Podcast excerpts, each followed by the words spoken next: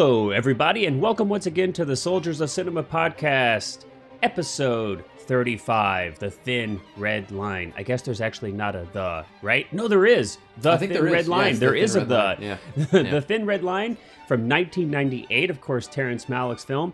Uh, with me, as always, is Mr. Cullen McFader. What's Hello. up, dude? Not much. Yeah, I finally our uh, our our name for this podcast is appropriate. So there you go. Uh, Ooh, there you go. Well, I I've always been quite fond of the the name of our podcast, and it is especially appropriate here. Mhm. But uh, but yeah, everybody, um, thanks for uh, hopping aboard the Soldiers of Mhm. Cinema ship. Uh, I'm excited to discuss this film. It's been so long since I've seen it. Uh, this was your choice. I Yes, know this yeah. is one of your favorite films, so let's like Yeah. jump. Let's jump in um, on one of my most favorite uh, topics that we discuss about these films, which is our personal relationship and like kind of Mhm. how how how we discovered these films, or or maybe how they discovered us, and and kind of what that process was like. So, if you don't mind, why don't you jump on in and kind Yeah, of sure. share your personal story? So I uh, first saw this kind of early high school, Okay. um, and I'd seen a few other Malick movies. I'd seen Badlands, and I'd seen um, uh, Tree of Life. Um, this was probably around 2011, 2012. okay. and um, I remember not really expecting much from this going into it. I assumed kind of that Malick had done this as like a studio picture, like it was so- sort of like how Herzog did a few studio, like you know, like that. There's that whole thing about like Herzog doing studio pictures, and people think that it kind of like bastardizes him.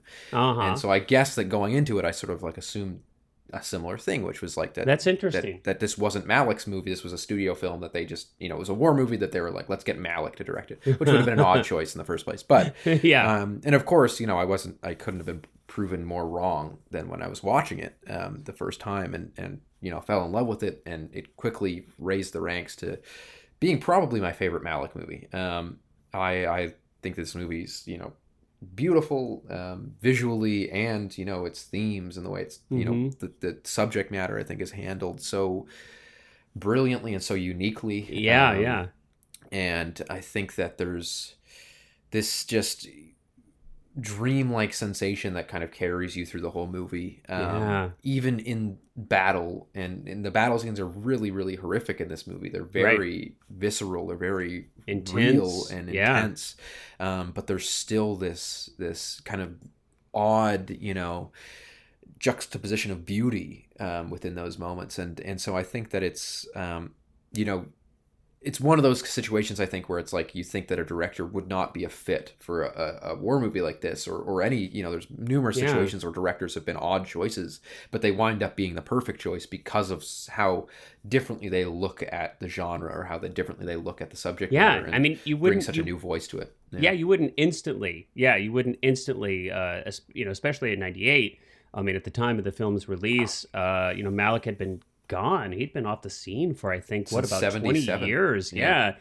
And, and so i think it was kind of people were surprised that he was back directing period and then you Yeah. know uh badlands and um oh uh days of heaven right uh, Mm-hmm. the two films he shot before. So yeah, not an obvious choice, but it's interesting. I mean, you came to the film kind of out of chronological order. yes Um, yeah.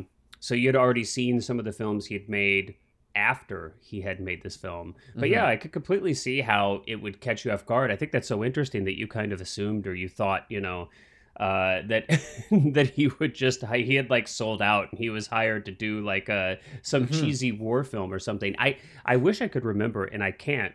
I mean, I uh, how the film was marketed at the time. It would be interesting. It, to- I've, it's actually really interesting to watch the trailer Yeah. because I think the Okay. trailer and the marketing was very much riding the line of Saving Private Ryan, which of course came out a few months prior right, to this. right. Um, and so you watch the trailer and it's all the action scenes. It's all like the explosions and the it battles. looks like it's going to be a that. straightforward war film. Yeah, right. which explains why there was such a kind of split audience reaction when it came out of people expecting Saving Private Ryan Part Two, like Saving Private Ryan in the Pacific. They were expecting this right.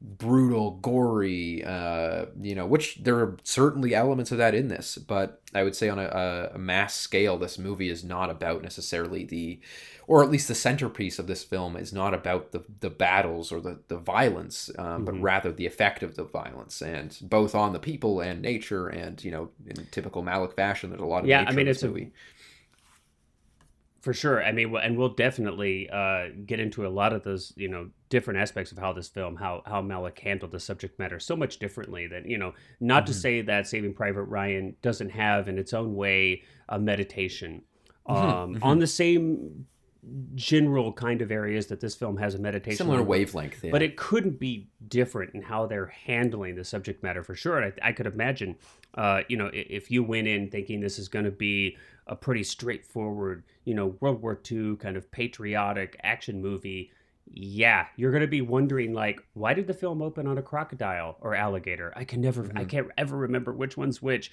Don't I think it's me. a black caiman.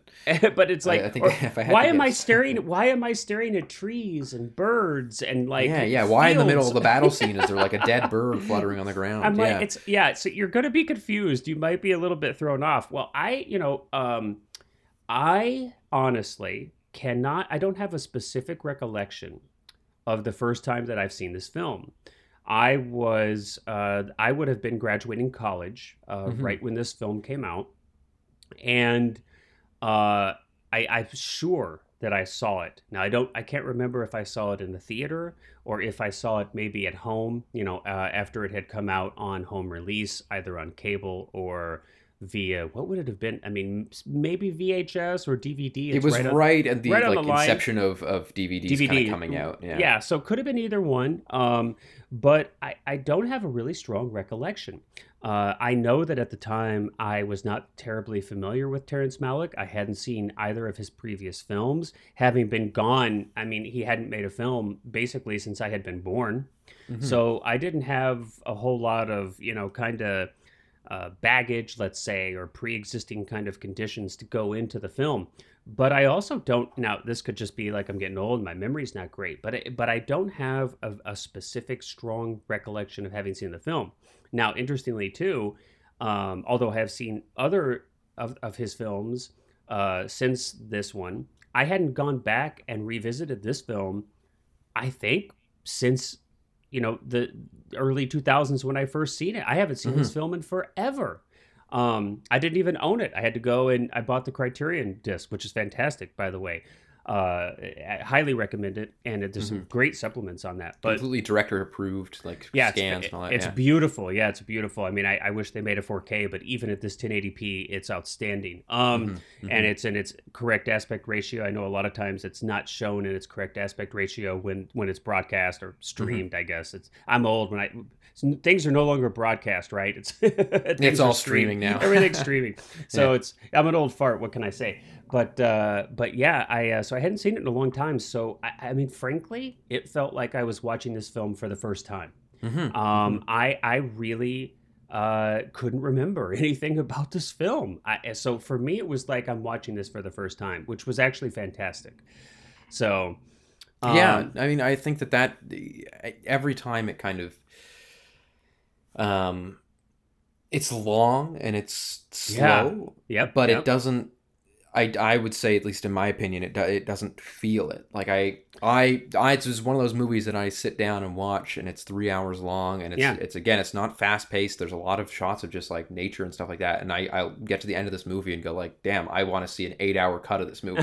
Like I'll, well I'll, apparently there was all night. there was close. I think apparently yeah. there was like what a seven hour or five hour well and I know, would I would happily like I would sit down and watch that any day. Yeah, it, it, it's it's yeah yeah. Something I, about this movie is very hypnotizing. I think. I, well, uh, I think that's a good point, and I think you know, I I, uh, I definitely think that it would be good to you know you kind of i think you kind of have to be in a certain mindset right you have mm-hmm, to kind of be mm-hmm. prepared to watch a malick film and you know this film is no different I think if you're distracted, and it's so easy, to, and well, I, I, don't know, I'm gonna get on my soapbox. I feel like I have to get on a soapbox every episode for just a second. I mean, we've all got our phones with us, and everybody wants to like go on IMDb real quick and check out like where do I know that actor from, or you know, you get a text message or you get a phone call or whatever the heck else. um, it's easy to get distracted. And certainly for a three hour film, it's like easy to kind of have your attention all over the place. Some films, you can maybe do that a little bit.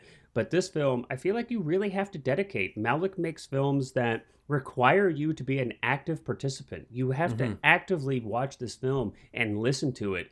Um, and and so you kind of I think you have to kind of go into it with a mindset of like really being prepared to give three hours of your attention.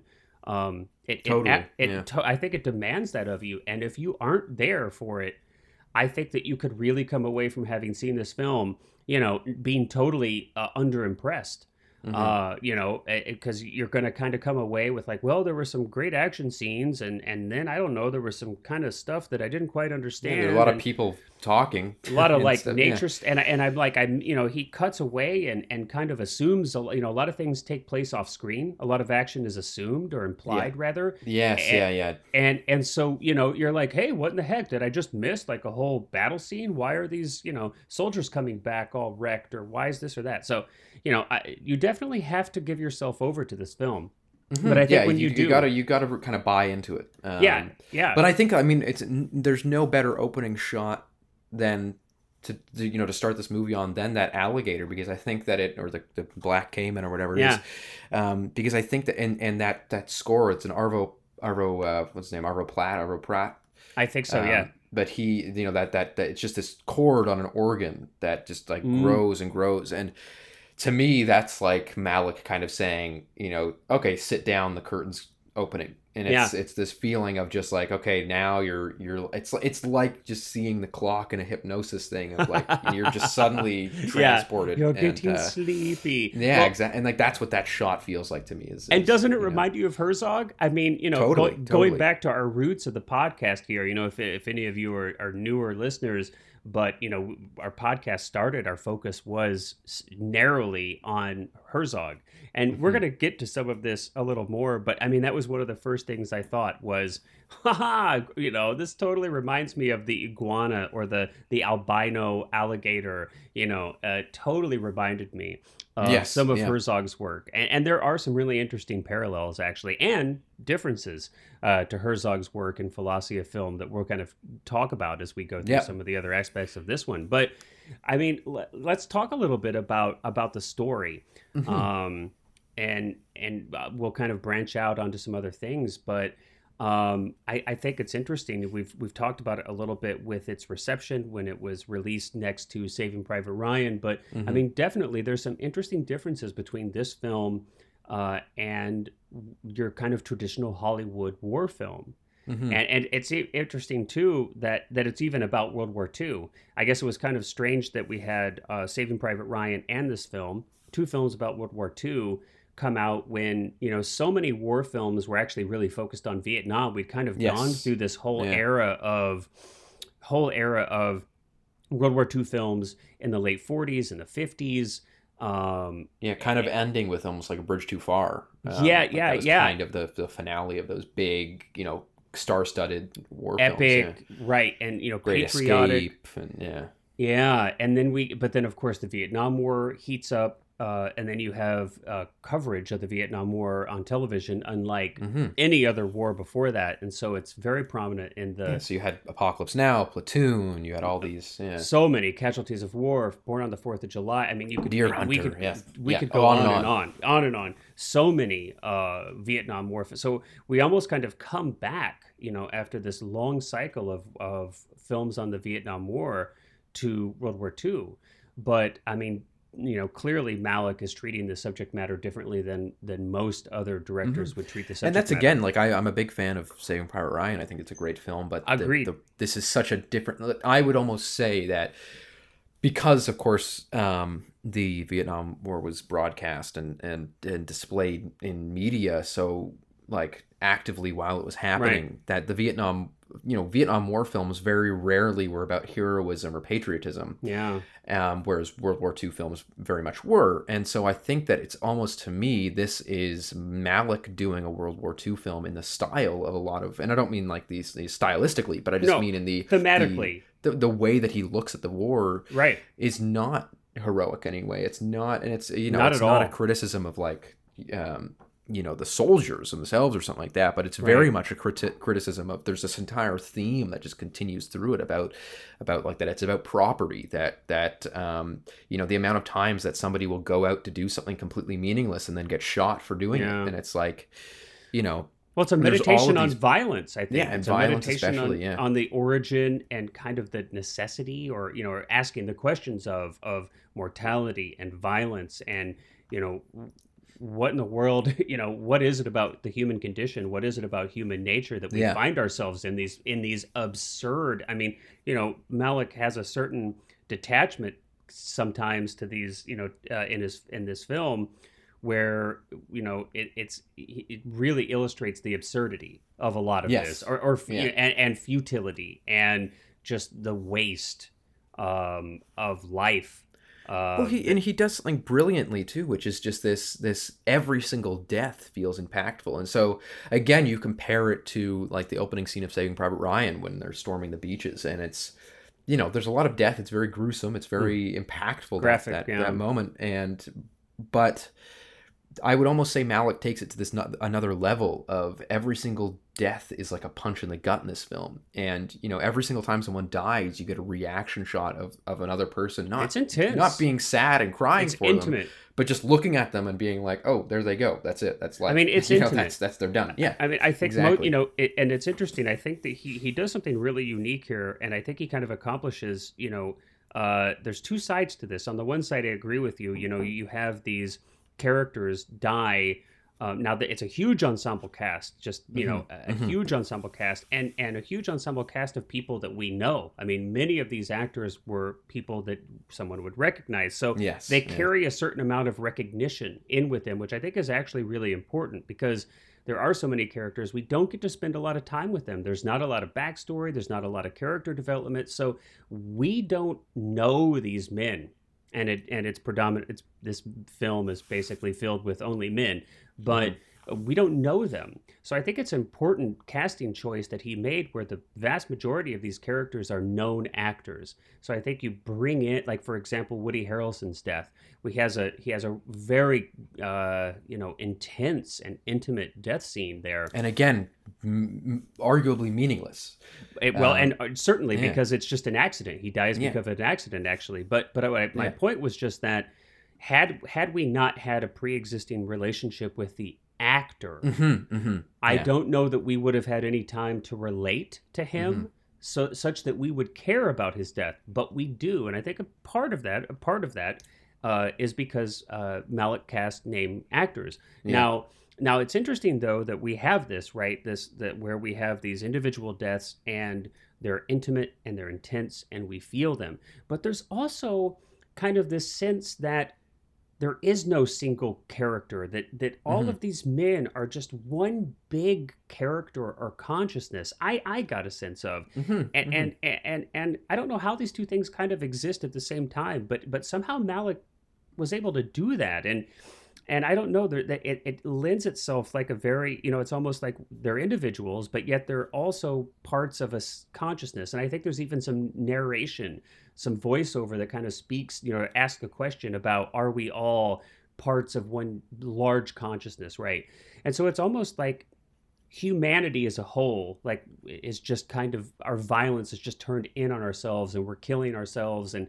it's just humanity I, Yes, I, I don't know yeah. if that ever if did that come across to you at all Did No, totally. I mean, there's this. I, I think it's one of the points you made that's really interesting too. Is this whole idea that it's like there's this individual basis and this macro basis, Mhm. and you know, there's this whole theme throughout the movie of, uh, or this like recurring kind of motif almost of like water that they need water, they need water, they need Right. water, and and Yeah. it's again, it's one of those things that it's like not really many other war films do that or show somebody waking up in the morning in the mud and this realization that oh sh- like you know i'm still here god damn it like it's, Yeah, it's like that, right. that there's that kid that wakes up and he's covered in the mud because they've been sleeping all night and he just like the just the no there's no um, like vocalization of it it's just that he looks around him and you can just see on his face that he's like he Right. probably had a dream where he was very far away and back home or something and he's Yeah. woken up back in this hell um, and so there's yeah there's this like there's this uh, kind of again this dichotomy of humanizing it and making it really personal and making it very much you know you go into the flashbacks and memories of many of these characters and learn about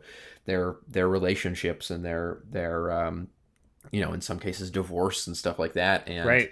but on the same time at the same time it's very much used as sort of i would say like a blank slate to say that these can be applic- applied to anybody in Yeah. this you know it's it's very much something that's like saying that this huge squad or this platoon of troops is is very much a Is all of us. um, it's all of us. Yeah, yeah, Yeah. And so, you know, and it really challenges the whole idea of like the necessity of war um, and and death. And it, it I think it, it doesn't offer an answer, and intentionally so, it doesn't Well- offer an answer. But it really begs the question of like, you know, there's always this line, and very much in, in association with World War II, especially of like, you know, there's no good in war, but there is good in why we fight wars. That that it was net, you know, that everything that happened was a necessity. That it's necessary because we had to fight, you know. Well, the it's axes of evil, right? I mean, but it's- this yeah. film doesn't even. It's interesting though that there's none of that context in this film, right? I No. mean, in so many of these, especially World War II, right? Because World War II is considered kind of you know the the necessary war, right? Mhm. Um, obviously Vietnam and many of the battles in the Middle East. There, that's you know, it's not no consensus whatsoever, and, and generally kind of a consensus in another direction. But yes, for World War II, I mean, it's you know, it's the one of the most. It's a recent war, relatively recent war, where we by far and away have the most kind of moral authority, if you Yeah, will, clear on the and Allied evil. side, Yeah. right? And which is often not the case, of course. Uh, not to say that the Allied forces didn't contribute, you know, horrific atrocities as Yes, well. Of yeah. course, that that happens in war, but but all that context is gone though i mean it, you don't have we, you, you don't have anything here where there's there, there's no context that the japanese are horrible or Mhm. that this sits that, that that this movie sits inside of a larger issue of you know uh, the european conflict or hitler or uh, genocide of Jews or any of these things, you know, and and the Japanese are hardly even represented as humans. Frankly, uh, they're not even, you know, Malick doesn't even um, translate their dialogue, so we don't even know what they're saying unless you speak Japanese or can understand Japanese.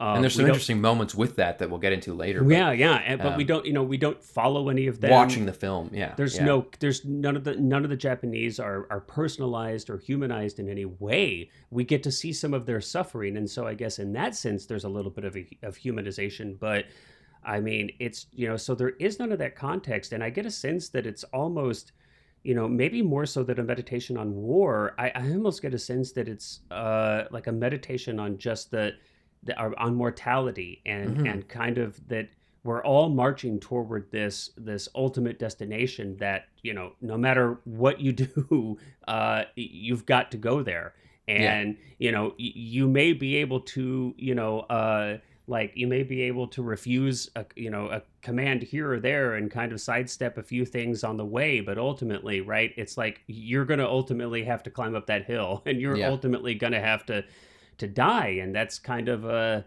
you know, obviously we all struggle with that in our own ways, uh, kind of the recognition and, and meditation on our own mortality. But and, Mhm. which yeah, and almost, it's, it's well, it's just very gonna- grounded. I think. Yeah. it, it, it's it's like you said. It's it's um it doesn't deal with the greater context. You know, there's no moment of people running into battle with an American flag and planting it down on the ground. There's no yeah, um, like even I mean, and, and even you know the opening of Saving Private Ryan, the kind of prologue of Saving Private Ryan, where it starts with it's it's very much a you know a, a centered on the idea of th- the. American sacrifice, right? Yes. Whereas whereas this one, there's not much mention of like why this is being done. You know, Yeah. what, like there's the the specific battle things of like we need to take this island so that we can get to the next island and hop all the way up to the uh, you know the Japanese mainland, but. but it's just a tactical or a strategic. yeah, it's it's all just about it's not a and it's and it's almost intentionally banal like it's it's it's almost i would say that the that that's kind of what the movie's trying to emphasize is is this question of like you know why is it so you know deeply within our nature to send a bunch of people to their deaths for. And again, there's this direct line that Sean Penn says a few times, which is after you know a man dies in his arms, and he sort of Yeah. says like it's just about property. Like that's just is about, property. It's so I just think about that a hill. it's about and a so again, it's like it's this examination of the Second World War, unlike any other, you know, especially Western Second World War movies, where it's very much stripping away this whole idea of, of like, the the what are we sacrificing for and what are we and like there's yeah there's no newsreels of Mm. of Pearl Harbor. There's no Mhm. you know it's there's never this moment of like we're going out to face the great evil it's just very much this i think what makes the movie very haunting in a lot of ways is how matter of fact it is Yeah. um, that that you know there's and I think again there's no moment that better emphasizes that when than when you know Jared Leto's very short moment in the movie, but he sends these two guys forward to just basically peer over a hill to see what's there, and then and they get shot killed. down, and Yeah. and he's just sort of like Jared it cuts back to Jared Leto, and he's just looking at where they were, and Yeah. and there's no there it doesn't suddenly break out into violence, and suddenly everyone's oh no and screaming and yelling. He just looks at them and is like well, we know. I mean, that was their use, and the guys Yeah. looking at each other before they go over, they're like, "Yeah, we're we're walking to our deaths." You Yeah, know, there's this really It- again it's this matter of fact. Um, it's not. Uh, there's no cheesiness to it. I think, No. and I don't. I don't mind cheesiness. You know, it like, makes a lot it of so much scarier but, to me. Yeah, it's It- very matter of fact. It's know. really disturbing. It Yeah. actually is so much more disturbing than you know when people try to like um, you know m- make a melodrama about yes, mortality. that's a good word for it. Yeah, Uh, and a lot of times that's you know, and it's kind of an inclination because as a filmmaker, you might have this tendency, or an actor, a performer, or writer, you know, you you might have this tendency to be like, okay, you know, I, I really want to emphasize this this horrific loss that this death, you know, and you get like the gnashing of teeth and crying and flailing and you know all these kind of things, but it's so much more haunting and so much mm-hmm. more impactful when that loss of life. I mean, because it's like an indifference, right? And that indifference kind of is representative of the indifference of the universe to all of our lives. I mean, thousands of people are dying every day. I don't know how many, hundred thousand are probably dying every day of all kinds of things, from Mhm. from old age after a comfortable life lived to you know a, a child starving to death somewhere or yeah, to homicide, to, yeah, or homicide war, you and know, violence it's- and yeah. war and genocide and it's just this like not to get not to get too too down on things but it's just Mhm. like an overwhelming indifference and i get a sense that that you know at least my and everybody will have a different interpretation but that's kind of a a sense that i get malick does a really good job of using this you know world war ii this story in world war ii to kind of illustrate this larger aspect of just the indifference, the the smallness sometimes of our lives. Uh, it's yeah, it's kind of overwhelming. It's Mhm. Yeah, and. I'd say that again, just to contrast with with Saving Private Ryan, that like there's horrifying moments in Saving Private Ryan of violence and and of, of brutality and things like that. But I'd say that this this movie I think moves me much more because of Mm. its matter of factness, because it strips away this the the like you said the melodrama of of like Yeah. you know what you don't get the moments of um you know the, the conversations in Saving Private Ryan of humanizing these characters and trying to make them like worth it so that when they die they you know You feel it, means yeah. something and it's and it's it's meaningful. Whereas this movie really doesn't bother with that. It just and in a very real way in a very real sense. And, and you get you know the moment of um when characters cry in this movie the camera just kind of sits there unwaveringly and watches them and there's that moment of the guy Yeah. crying on the little stoop in the in the rain and he's It- just like it's like a five you know probably minute long shot of him just like crying yeah, there's the great rain and- confidence. Yeah. I mean, Yeah. clearly, I mean, Malick. Uh, this is like goes without saying, but I'll say it because you know, I mean, yeah, the the confidence that he has in in the in the in in the story that he wants to tell, in the takes, um, uh, are really it's quite amazing. And I think too, you know, I think too, it's like it this the poetry that exists in this film. You know, that the voiceover narration that comes from Mhm. Malick. Um, you know the and there's also a visual poetry too right there's a lot of like setting of tone there's the using of this narration and the poetry there combined with a lot of this this visual poetry that kind of puts you like you would like you you started off the podcast by saying that it kind of puts you in this meditative or hypnotized state right Mhm. and I think it, it really does an extraordinary job of of allowing then for these moments to really hit you. Mhm. Um, it Yeah. kind of opens you up to the experience, so to speak. I, maybe it closes some people off. That's possible, but I mean, I think its intention is to when you connect with it, it opens you up so that Yeah. you're kind of raw to it in a sense, right? Yeah. Yeah. It's, it's my sense. I, I mean, let let's talk a little bit about too. Then I mean, uh, you know, you talked about um, uh, story aspects. I think you know, obviously, the cinematography of this film, you know, the visual nature of Malick's films are, you know, what so many people focus on and are kind Mhm. of instantly like you know obvious to somebody. Um, John Toll is the cinematographer here. Yeah. Uh, the guy's done a million things yeah. Ton, a ton of stuff. A Yeah. ton of stuff. Um, but I Um, mean, really outstanding work here. Uh, this- Yes, it's a beautiful, beautiful movie. Yeah. and, and I mean, so just you know, a little bit of this, right? Thirty-five millimeter film, of course, anamorphic. There's a t- lot of steady cam. Mhm. There's, um, I, I- I want to not that we're going to just focus on technical stuff, but this was pretty interesting to me because I was curious while I was watching it. I'm trying to think, okay, well, I know they didn't set a bunch of dolly track in these like rolling, you know, hills with Mhm. four feet of grass and you know uh, a lot of uneven terrain. How did they get all this really smooth, beautiful dolly-like camera work? And um, and what they did actually, what I learned is that they used a, a really large crane, but instead of using that for any kind of elevation, they would actually use that to kind of sweep. yeah, uh, for all the and- lateral movement. Yeah. And it was such a it was such a long crane that the arc was shallow, so that they could cheat it such that it looked like you were dollying in a perfectly linear path or Yeah, a straight path yeah. as opposed to an arc.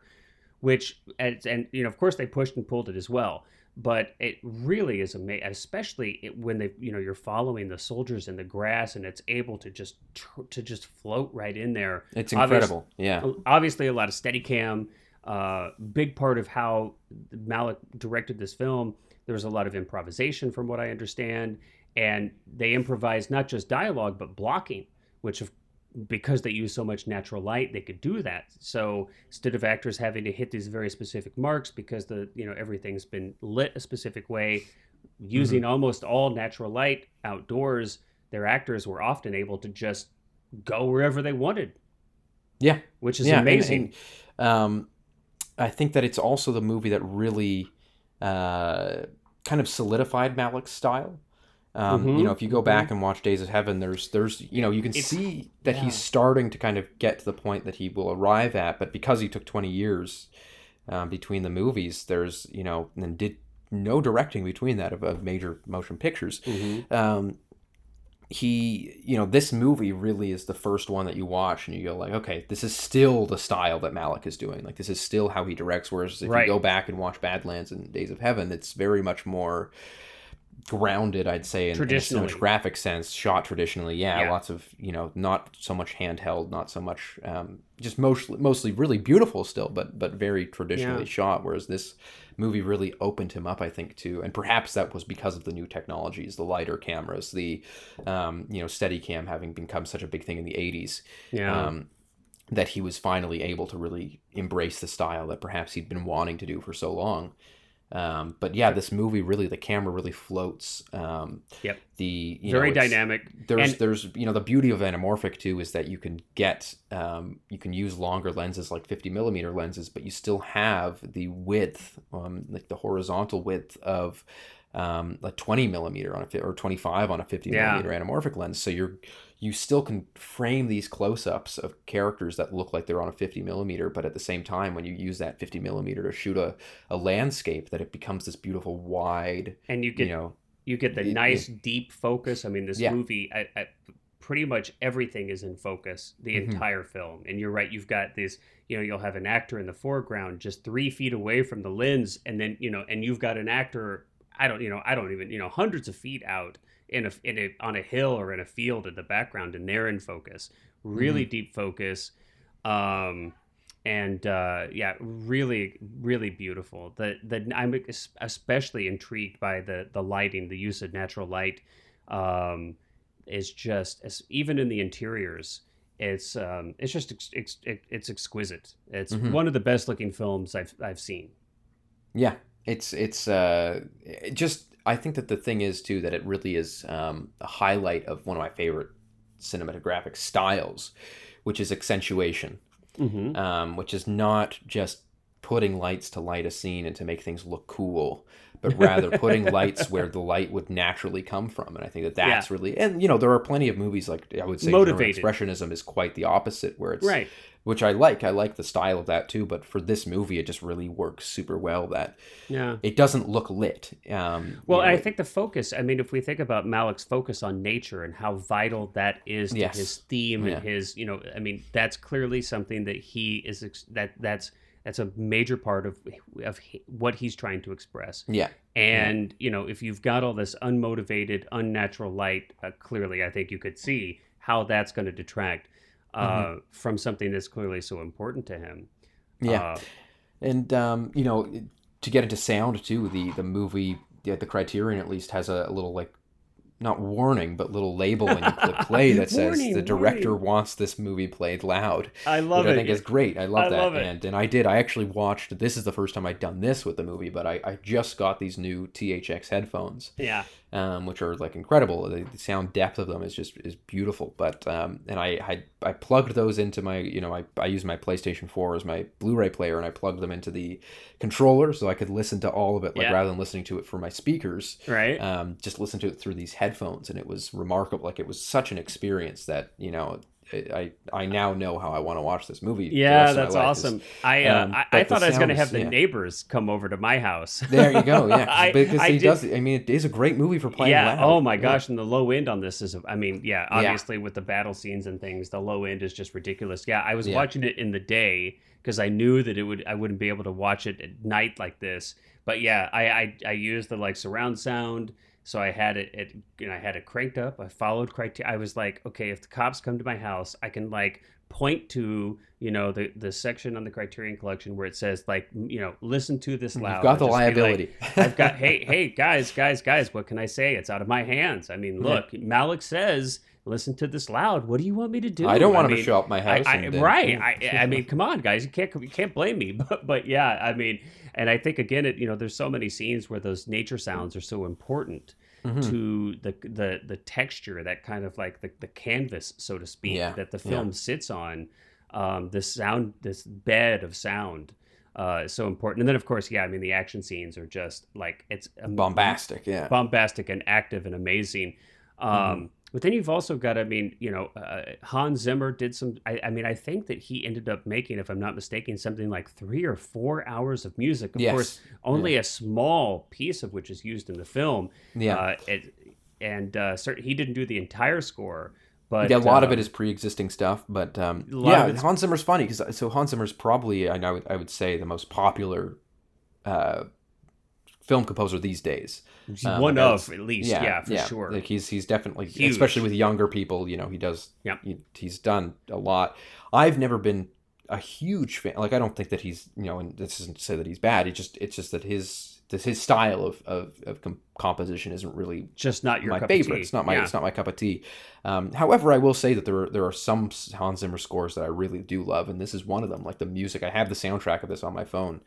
Um, there's How a much few of it? moments. How much of it was in the film? Do you roughly? I'd say about f- uh, fifty to sixty percent ish. Okay. Okay. Um, but I also think that the soundtrack is is not the full four. It's obviously not the full four hours that he wrote. It's just Sure. pretty much taken from the moments that are in the movie. But um, the there's a lot of it in there that does sort of sound like that kind of classic Zimmer. That is that is very like I think the moment when they're finally they've caught captured the hill and they're running in, and it's a little bit too forward for my tastes Mm, but there's mm. also like my favorite moment in the movie is that beautiful montage with the song is called light and if you you know if you watch listen to the podcast and after this i would highly recommend Go going check and it out, to this yeah. song it's a really beautiful song and it's um, this montage near the near the end of the movie and they're just the montage is so beautiful that the, the way that it's shot and the way that it's edited together with the voiceover but also the the music is really incredible um, and it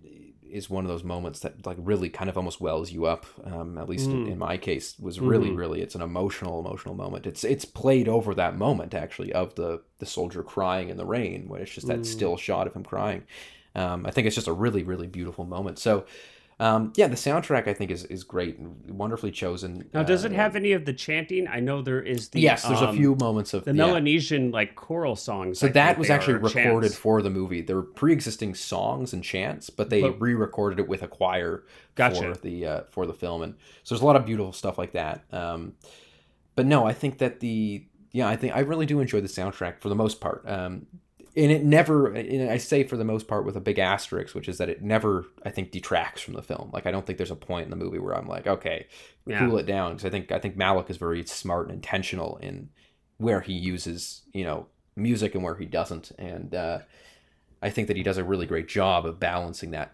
in this film of, of you know where should music sound hopeful and inspiring where should it sound you know questioning and where should it sound dark but not too on the nose though. Yeah, I not don't think exactly. that it's, It's over the top, or too, a, uh, which a lot of war movies get into that kind Yes, of over the yeah. top, kind of patriot, you know, patriotic kind of, you know, you get. there's no just- trumpets in this movie there's no brass yeah like there's no, yeah there's none of that like there because that's something that you very often do here in, in in war films where it's like they try to almost mimic the sound of like military music which is Yeah. a lot of marching a Marching lot of band type, snares yeah. a lot of We've you got know, like the trumpets and drummer, stuff. yeah, yeah got- and where yeah, there's none of the that snares, yeah, the music much like the cinematography and much like the direction is very hypnotizing it's very much meant again you start the movie with the um, arvo pärt uh, that just that just one chord on an organ and it's like this incredible um, this mesmerizing just cue of music that just I, I think just like shrinks you down into this and brings you really into the world of the movie which i think is a really brilliant way to start the film um, so yeah, I, I'm, I'm, I'm, you know, I think the soundscape of this movie, just both including music and sound design, is really yeah. fantastically done. Uh, it, there's something about it that, yeah, it, again, and I don't even mean to, I keep comparing it to Saving Private Ryan, but again, there's just this, We'll have to retitle this episode like yeah, I mean, we almost should have watched them back to back, but Yeah, yeah. Uh, but I think that it is just because, of course, it is it is a you know an apt comparison because they came out so close together and they're very similar movies on very basic levels. Um, but you don't get that, you know. And again, I like I love John Williams as well, but you don't get the very sentimental John Williams sounding music in this. It's it's Right. all very much it's tragic. I think is is if I had to Hmm. describe the score of this Okay. movie one way, it's, Yeah. is that it's more it's more so mourning the tragedy of violence in general rather than trying to heighten the sacrifice or something like that. Like it's more about the tragedy of it and very much again in line with the rest of the film and the themes of the rest of the film. Um, Isn't there? I, I, I don't know. I'm going to go out on a little limb here. It's not something that I know much about, but I'm intrigued, and I, I'm curious if you have any understanding of what this is. But was there like a weird instrument that was part of this soundtrack mix, like um, like a strange like steel beam stringed instrument? yeah, that- that's that- what it goes like the it's the What- ticking sound like that.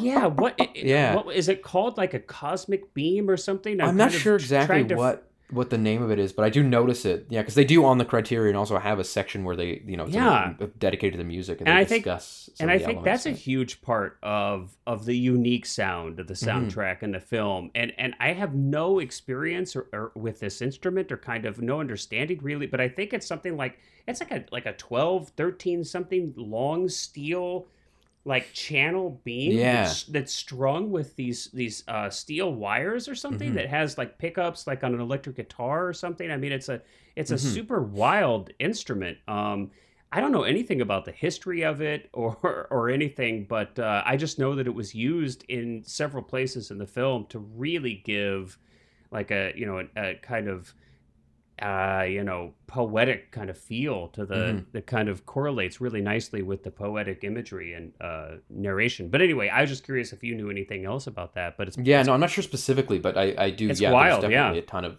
yeah. Um, let's get into maybe performances and casting too. Ooh, next. gosh, So, yeah. Because boy, is there a lot of cast in famous this film. movie for yeah. There's a lot of cast in this movie, but it's also a very famous movie for a lot of cut parts. Like A a, lot of- people yep. who are completely cut from the movie. Like It's amazing. Adrien, well, It's Adrien Brody's who. in it a little bit, but Adrien, you know, just as a as a kind of I guess to get us started, Adrien Brody was was cast as the main character, who's the main Mhm. character in the book, um, and didn't realize that he had been cut down to only I think it's like a minute of screen time with no lines except I for mean, he- one line when he says at the end. He, I think he tells them that they're coming and we have to got to get out of here. That's Yeah, kind of like his I- only line in the film. almost a background. I mean, almost a featured background player. Yeah. Yes, Uh, yeah. Apparently, he, I mean, he was pretty upset by that. I can certainly understand that. I mean, this is Mhm. before you know, Pianist and yeah. pian- yeah, Brody's breakout with pianist, and you know, he thought this was going to be you know his big break, and Mm-hmm. he- you know, you put in I don't know how many months of work into this, and it, you know, it sounds like it was a pretty challenging shoot. You're on location. It's pretty Mhm. miserable. He worked hard, no doubt. Uh, and to have that cut, but I mean, he's not the only one. You also have Mickey Rourke. His his uh, role was completely cut to the point where I mean, he's not in it at all. And he says, and uh, you can watch this. There's there's the deleted scenes where you can see his role, but he says that it was, you know, he considers it the most, the best acting he's ever done. That it was like the and best we'll performance he's ever yeah, done. Yeah, it's a shame. And um, Um, but you can, yeah, if you look up the deleted scenes on YouTube, you can find it, and he is very good. I mean, it is a very good scene, but. Um, but yeah, this is it's, again, it's kind of a famous movie. For, yeah, I know. Uh, Billy and, Bob and Malick Thornton? is sort of famous for this as well. Where oh yeah, Billy Bob Thornton, for, George he, Clooney's narrate- role he was did significantly three hours reduced. of narration. Billy Bob Yeah. Thornton did three hours of narration apparently for this film, all completely cut. He's not in it at all. Yeah, not in it at all. Bill yeah. Pullman completely cut, not in it at all. And then and then you have other other actors who, uh, although they weren't entirely cut out, definitely Mm-hmm. had their roles minimized. I think you mentioned George Clooney, Yeah, Um, John C. Reilly. John C. Reilly. I mean, you know, actors that I think most filmmakers would kill to have, you know, be Yeah. the lead in their films. And these guys are cut down, either completely removed or almost entirely removed. But then of the people that we have left, I mean, it's like a who's who, right? You've got, Yes. you know, Sean Penn, Nick Nolte, John Travolta, Jim Caviezel, Woody Harrelson, John Savage. I mean, it just Mhm. goes on and on. Um, it just Uh, it- it- uh, John Cusack, yeah. John has a- Cusack, oh, I think it's like- again, I, and I'm a big fan of John Cusack, but like it, it, this movie also, even though these are all really like, pretty much everyone in the movie has kind of a bit part, with exceptions of a few people. right. Um, like true. John Cusack doesn't have a big part, um, but he They're like it's one of cameos. these things where you you just realize how brilliant a lot of these actors are. Like John Cusack, people think of a lot of, of kind of as just sort of like a, a mid level actor these days, and I think that's really Oh, not if you grew to- up in the '80s, dude. Oh, and I, I and I love a lot of his older stuff, but, but I mean, if- like in terms of modern context, like you Mm. look at the movies that he's done in the past two decades, and yeah, you know they're not necessarily these yeah, these big, lower great, profile incredible lately. performances, and um, and I think that that is it's a really big disservice because his performance, even just the moment when he's asking for water for his his troops here, and the way that he again like he's not angry, he's not playing it angry, he's sort of playing it more as just like you know they could they could die from this, like it's Right. it's it's this very you know really Matter of brilliant, fact, I think again. choice of Yeah. of how he how he and I know that Malick isn't. I, as far as I'm aware, and as far as I've read up on him, he's not somebody that will like sit down with an actor and be like, "No, no, no say it this way." I doubt Like, he it. really yeah. does give his actors kind of the freedom to explore these roles and really play around with roles, um, because he is such an improvisational director, and so, um, so I think that that it really does lend a lot of credit to the the performances in this movie that are great. That it shows you what they can do, like what a lot of these people, when you're giving them the, the chance to kind of play around in these roles, what what they're able to do with them. So, what do you think? I'm kind of curious. I mean, do you have any thoughts, or have you read anything on kind of what happened to these other performances? Then, I mean, So I think I mean any so- speculation? the big thing, of course, is Jim Caviezel's Yeah. being that he was supposed to be a background role, and it was almost that there was a big switch. Was Adrien Brody versus was Jim Caviezel? Is that that Jim Caviezel became the main character? Yeah, Um, and I think honestly, like I, I'm not even gonna I, I'm not even gonna draw much more of a distinction than just that I think Terry Malick in the edit saw the things that he liked and wanted to push on those. Like wanted Yeah. to like he very much wanted to make this almost mosaic of of these moments and if that meant some actors were going to have only 10% or less of their stuff used then he was like that's what that's what I want my movie to be. And I think that that was a big part of it. And I know people again in my personal life and just in general pop culture conversation have really mm-hmm. had a lot of discussion about this movie about like oh you know Malick's such an asshole for what he did to Adrien Brody and stuff like that. Could he have probably handled that better and let him know prior to the premiere that you know hey you're not the lead of this movie? Yeah i'm Yeah. sure that that would have been a nice thing to do. But i think that people that like there's a lot of people that say that he shouldn't have done that that he shouldn't and i but to me i, I kind of take it from a different angle which is that you know whatever makes the movie better to me is is what the choice that should be made and and I think that um, and I'm not saying that Adrien Brody was in any way you know not good in this movie because we haven't seen most of his performance but I think that from what you do see of Adrien Brody in the film I can tell at least just from that little bit and again we don't see most of his Yeah. performance so I'm, this is Sure, very much speculative Of course, but yeah. um, but I I find Jim Caviezel's character much more intriguing, um, and I find that, that character is a much more interesting character to center the plot around, as opposed to, um, and I think a big reason why uh, Malick would have chosen to cut him, and at least again completely speculation, but I can see this being the reason is that um, Adrien Brody's character, as I said, is the main character of the the book and mm-hmm. the you know essentially arguably and and possibly the the author's kind of voice in the book Possibly, and I think yeah. that Malick realized, and I could see this happening, realizing halfway through shooting, or perhaps during even in the editing process, that Adrien Brody's character is not Malick's character, that Jim Caviezel's character. Like I, I see Jim Caviezel's character seeing the world much more similarly to how Yes. Malick sees the world. yes. And so he wanted to switch that out and sort of say, you know what, I'm I'm I'm not going to go with the book. I'm going to go with this is this is now going to be my sort of think way in. My voice in the movie is going to be Jim Caviezel's, and I think that that's kind of what happened. It, that, again, speculation. totally entirely, but- speculation of course but- yeah i mean that's yeah. okay it's what we're here to do i i mean. I, I think i was going to say it kind of a different way but i completely agree with you i mean from what we can see on screen from what we can see from the deleted scenes you know so and what we can kind of read up on production notes and things like this you know historically um I mean, I get a sense, yes, that uh, you know that as Malick, I mean, and, and we're gonna we can kind of segue into a little bit in in kind of Malick's shooting philosophy and kind Mhm. of filmmaking philosophy. You know, Malick shoots like crazy. He shot over a million feet of film. That's over 165 hours of film for this. Okay, How many pairs of feet is that? well, just take a 160. It's divided by half. Yeah. um, but I mean, you know, he, uh, you know, which is insane. I mean, that's insane. You're shooting digitally. I don't care what you're shooting. That's insane. I can't believe they shot that much film. Um, yes. Yeah. You know, so, so it's it's my understanding. Everything that I've ever read or heard about the way he shoots is that you know he wants to he likes to improvise a lot. Again, we talked about not just improvising dialogue, but improvising blocking. I, I've heard too that he will shoot every scene in like three different types of daylights in three Yes, different types of light yeah. so that so that he's you know no matter what situation he gets himself into in the edit he can do whatever he wants and I've heard that he mixes them too. He That he them up. that he like that it's not even a matter of that he wants these three different types of daylight so that he knows the continuity is going to be correct. He'll take a shot from sundown and then cut to a shot from midday. so he so he's got And- all this coverage. Yeah so Yeah. He, he just i mean he shoots coverage like crazy and then he goes and he finds the film in the edit. So i think you're right. I think he got in the edit. The film starts speaking to him. It starts to like bubble up out of all of this footage. He's got Mhm. his editors working. And I, I think you're right. I think that caviezel's the tone of his performance just kind of who that that kind of character felt like and just Mhm. the essence of that character seemed to kind of i think kind of uh, represent a little bit more of malick's own kind of you know poetic kind of philosophical mindset yeah, his and- worldview. Yeah. and his worldview and kind of presented you know just i think felt tonally and stylistically more in line with the film that malick And wanted to make but it totally makes sense because if you look at a, again just from the, the bits of adrien brody's performance that are in it it definitely seems like adrien brody is much more of a typical lead character in a hollywood movie which is this Mm. new like this young kind of recruit that's that's terrified of going into battle and stuff like Yeah. that whereas caviezel's character never shows fear He's Not never in- he yeah. never breaks down. He never, you know, he's very Calm. philosophical. Very Reminds me honestly calm. a lot of um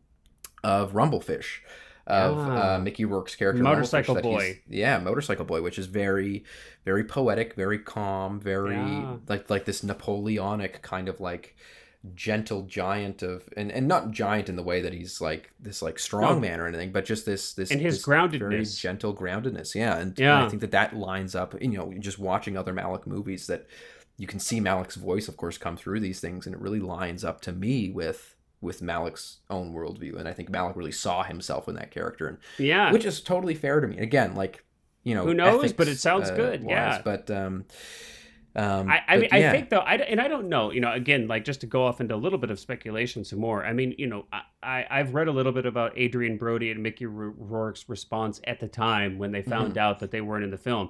I who know, I don't know um, what actually happened or didn't happen insofar as like how that was communicated to them. Um, obviously, if it was the case that that they weren't made aware of this at all, that they weren't kind of handled in a in a polite diplomatic way, then you know obviously that's not fantastic. Um, but it is you know there is a pragmatic. I mean, I I'm a little bit split.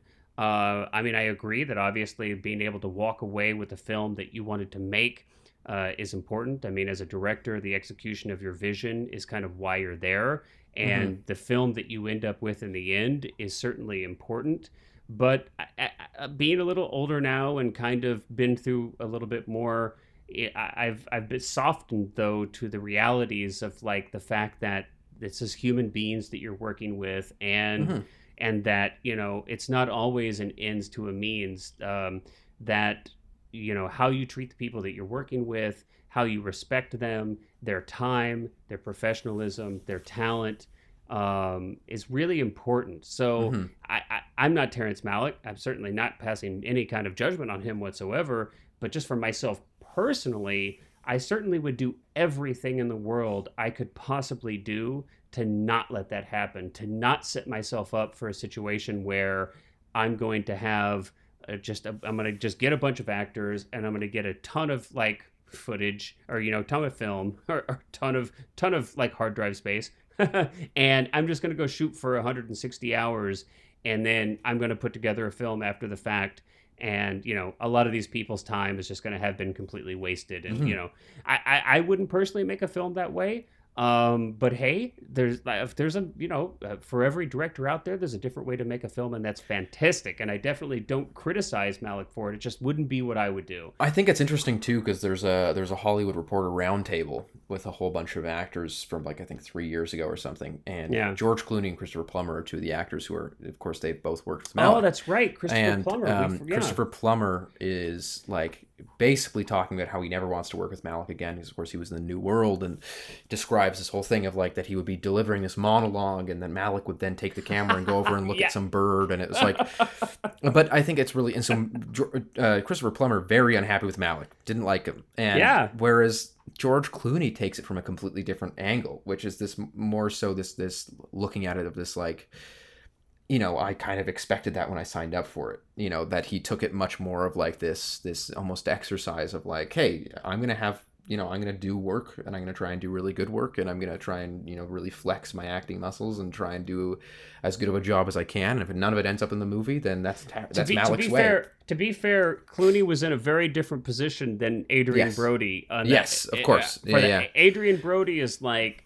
And I think Adrien Brody's actually come out and said, pro- like, since. So he was very upset at the time, but has come out since and sort of said, I'm glad that The Pianist was my yeah, debut because he thinks out- that he did a better job. Like, he thinks that that was a better role for him to kind of build it- himself up. So, and clearly it, pro- yeah. I mean, hindsight is always twenty twenty. I mean, but again, and not to pass judgment on Malick, but I, like, to me, I, if I was doing that, there's a point, like, if I was going to do that, if there was a point where we're in the edit and I was like, oh, damn, you know what? I actually really like this character's story much more. I want to focus on that.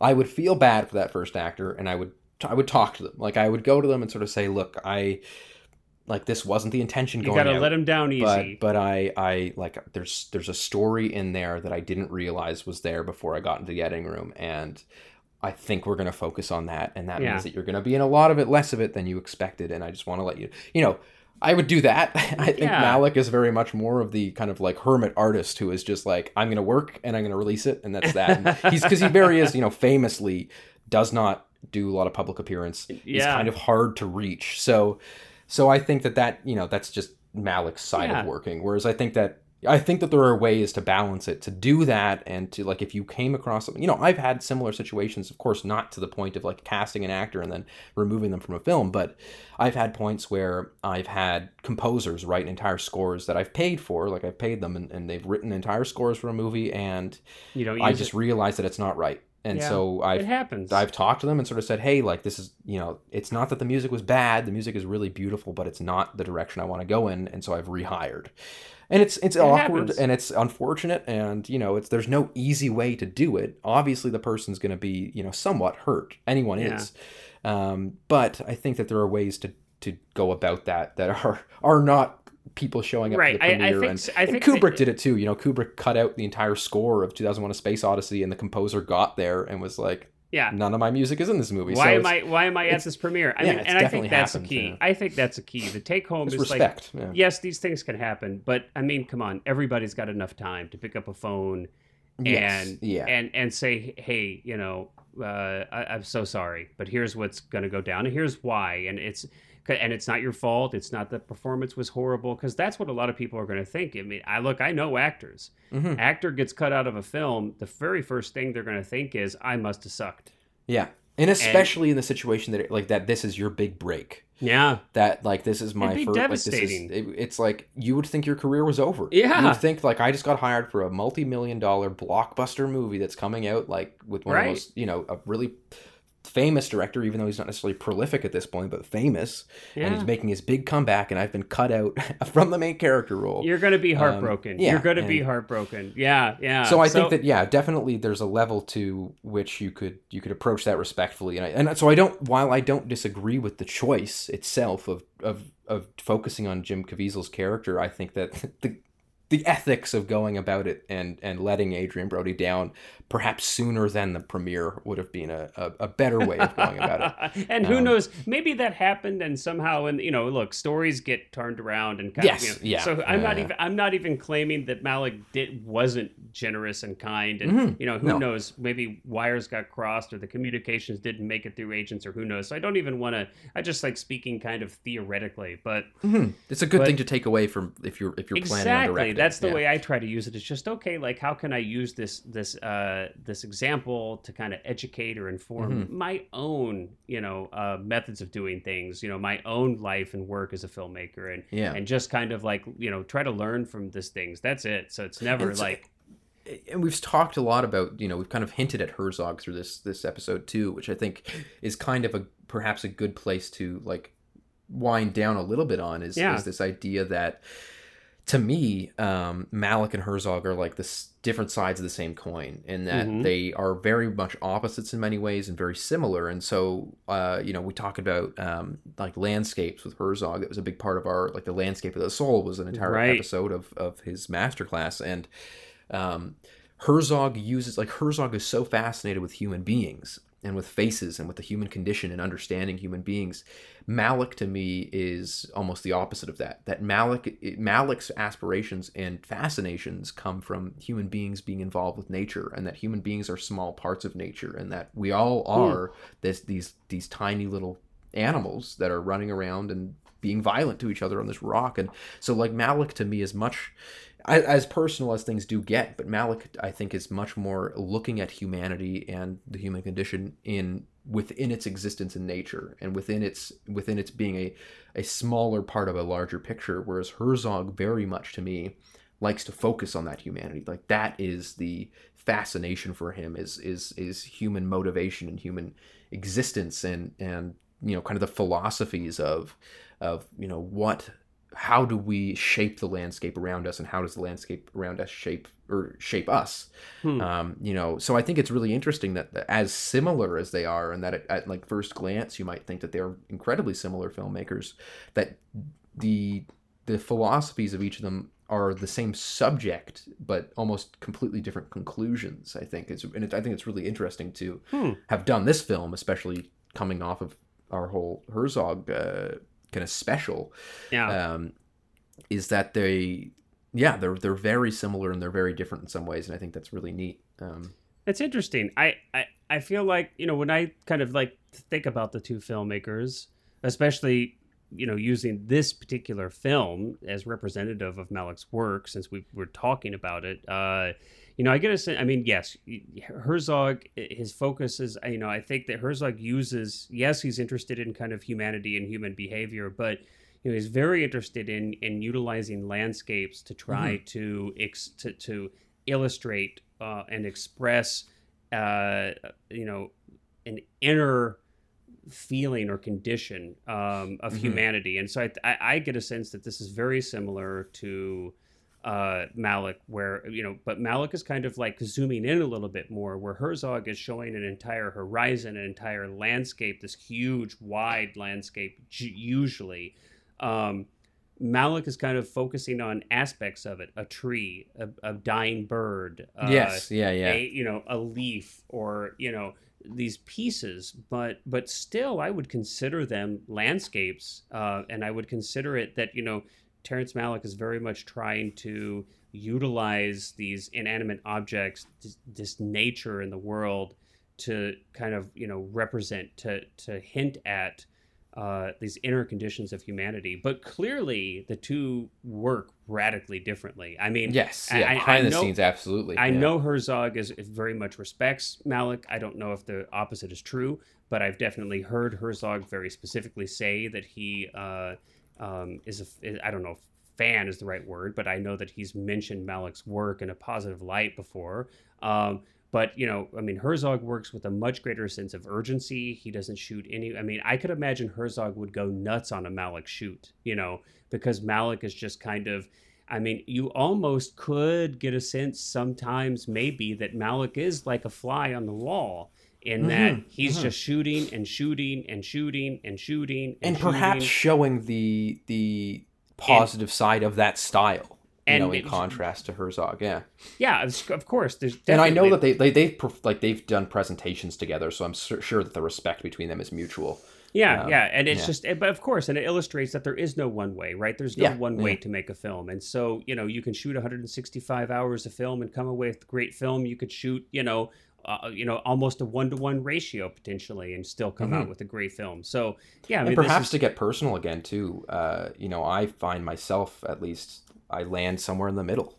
yeah, Um, you know, I think that there are there are bits and pieces that I choose from Herzog's filmmaking philosophy, and there are bits and pieces that I choose from Malick's, uh, among many others, of course. But yeah, um, you know, like the urgency, I think is so important with Herzog, and that's really my like that's the, I would say the main thing that I I really get inspired from Herzog by is just this like don't waste time, hmm do it, you know, get into it. But there's also I can totally see myself, you know, for the movie that I'm doing this summer.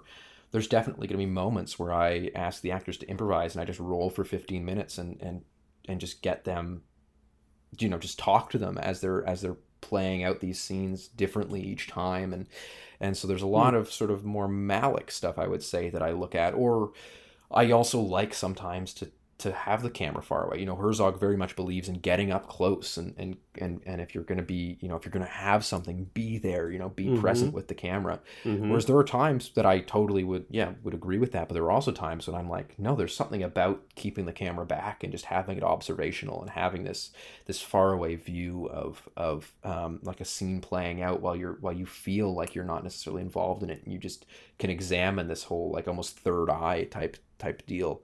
yeah, Um, so yeah, there's there's you know I don't think that I I don't think that either of them either would say that my way's right and his way's wrong because again they're no, they mutually respect each other. Um, but I think that it does. It's a really, really great, I think, uh, exercise to kind of look at what are the different philosophies of filmmaking and where can you learn from and pull from and, and apply those to your own work. And so I'm curious to know, like, where you land. Do you think that you kind of bend more towards Herzog or or Malick or or neither? I mean, you know? I, I mean, well, and again, I mean, these. It's not that there's like a Herzog style and a Malick style of filmmaking. Yes, there are yeah, just yeah. aspects that they that they kind of they, they their examples are representative of potentially different ways of working that someone may Mhm. have, and there Mhm. are other ways of working that these two people don't represent at all. So Yeah, exactly. uh, so it's not that I don't want to represent it as that there's like a, a, a person A no. style and a person B style, or even you know, Yeah. so but there there's just pieces. You're right, and we kind of that's the whole point that you and I discuss these films and these podcasts is um, is to kind of use them as examples to learn more about filmmaking and you know kind of evaluate and reformulate our own philosophies of filmmaking and you know maybe uh you know kind of uh, gets the creative juices flowing and we think of like new ways or different ways to work on our own projects and things like this. And and even you know increases our enjoyment of of just being an audience member and watching films because we kind of hone in our own skills as an observer So Mhm, you know, for mhm. me, I, I I would agree. I mean, yeah, I'm not dogmatic. I mean, first and foremost, there's no re- at least for me, I don't see any reason to be dogmatic. So whatever works. I mean, I think whatever serves the story and whatever works for the group of people that you have together for that particular film is what you should do. So Mhm. I I mean, I try not to even think about it in a way of like that there's this one way I should do it uh, versus another. I you Mhm, know so mhm. so for me i mean i think i'm kind of in the same way as you i could see you know i think urgency is important for me just on a personal level because i have a tendency to procrastinate i have a tendency to kind of you know get bogged down and lose interest if i don't have a fire under my butt and you know i'm not working quick but but then i also understand like i'm also okay with stopping to take time to get something right. And Mhm, you mhm. know if i have to like meditate on something for days or weeks or even months before i feel like i've got that you know clear for myself then i'll do it. Um so uh you know i like i don't generally want to go out and shoot 100 hours of footage because i can't edit that way it's not gen- you know yeah. generally generally you know and th- some of this stuff is just logistics i'm not terrence malick i can't afford a room full of editors to like hone you know yeah, to- I to whittle to down watch a- all of it. Yeah. to whittle down 165 hours of footage. I mean, I just logistically can't do that. So, you know, I just logistics define these things too often. So for me, I really try to get a much more, you know, uh, narrow, like not uh, narrow, but just more specifically visualized in my head of what I want. But who knows? Maybe in a decade, maybe in 20 years or something, you know, maybe I'll be in a place where I can I can experiment like that and get a Mhm. bunch of great talented uh, actors in the room or out in a field or wherever the heck we are. in a warehouse. And, and yeah, and, and, and, and like let them improvise and play around. You know, I mean that could be awesome. So yeah. you know, I, I, I really don't try to look like look at it dogmatically. Uh, No, I, yeah. I think all of these things, it, it's just tools, right? You've got a toolbox. These are like all the tools that are available to you, and kind of this is part of the creative journey for every artist is figuring out what things work for you and what things maybe don't, and and what works when and where. So Mhm. Yeah, I mean, I I really couldn't say that there's any one way or the other that I would really Yeah, things work and things don't for lean. things. Yeah. so Yeah, anyway, I, I yeah. consider myself more of the David Lean film but uh, but no, I think it's it's uh, it's it's really yeah. I think it's I, I think that's ultimately the point, right? Is is um, what at least what I try to do is was I I pick and choose things that work for me. yeah, yeah. you know, if course. I see something that works in a Malick sense, um, then I'll go. You know, I'm gonna pull that and I'm gonna try and it for I there's a scene that was not working for me for this this feature coming up and I was like I it was my least favorite scene in the movie but it was necessary because there was this um there's this exposition in the scene that really needs to be said and it's like I've worked over it so many times like how can I show this visually how can I and it just has to be said essentially um in this in this conversation and so I've worked Mhm. around the dialogue to make the dialogue like as good as I possibly can make it and even Mm. then I was like it's just you know it's just two people talking in a forest I don't I don't like that so I've honestly decided, and I just kind of redid the shot list for the scene last night, where I was like, I'm gonna try and do this in a very Malick way, where I get a bunch of shots of them just walking around the woods, and I almost play this in voiceover, Hmm. and have this like this almost dreamlike feeling of this this entire scene of them you know just just just wandering through these woods and kind of like having these physical interactions with each other while they s- discuss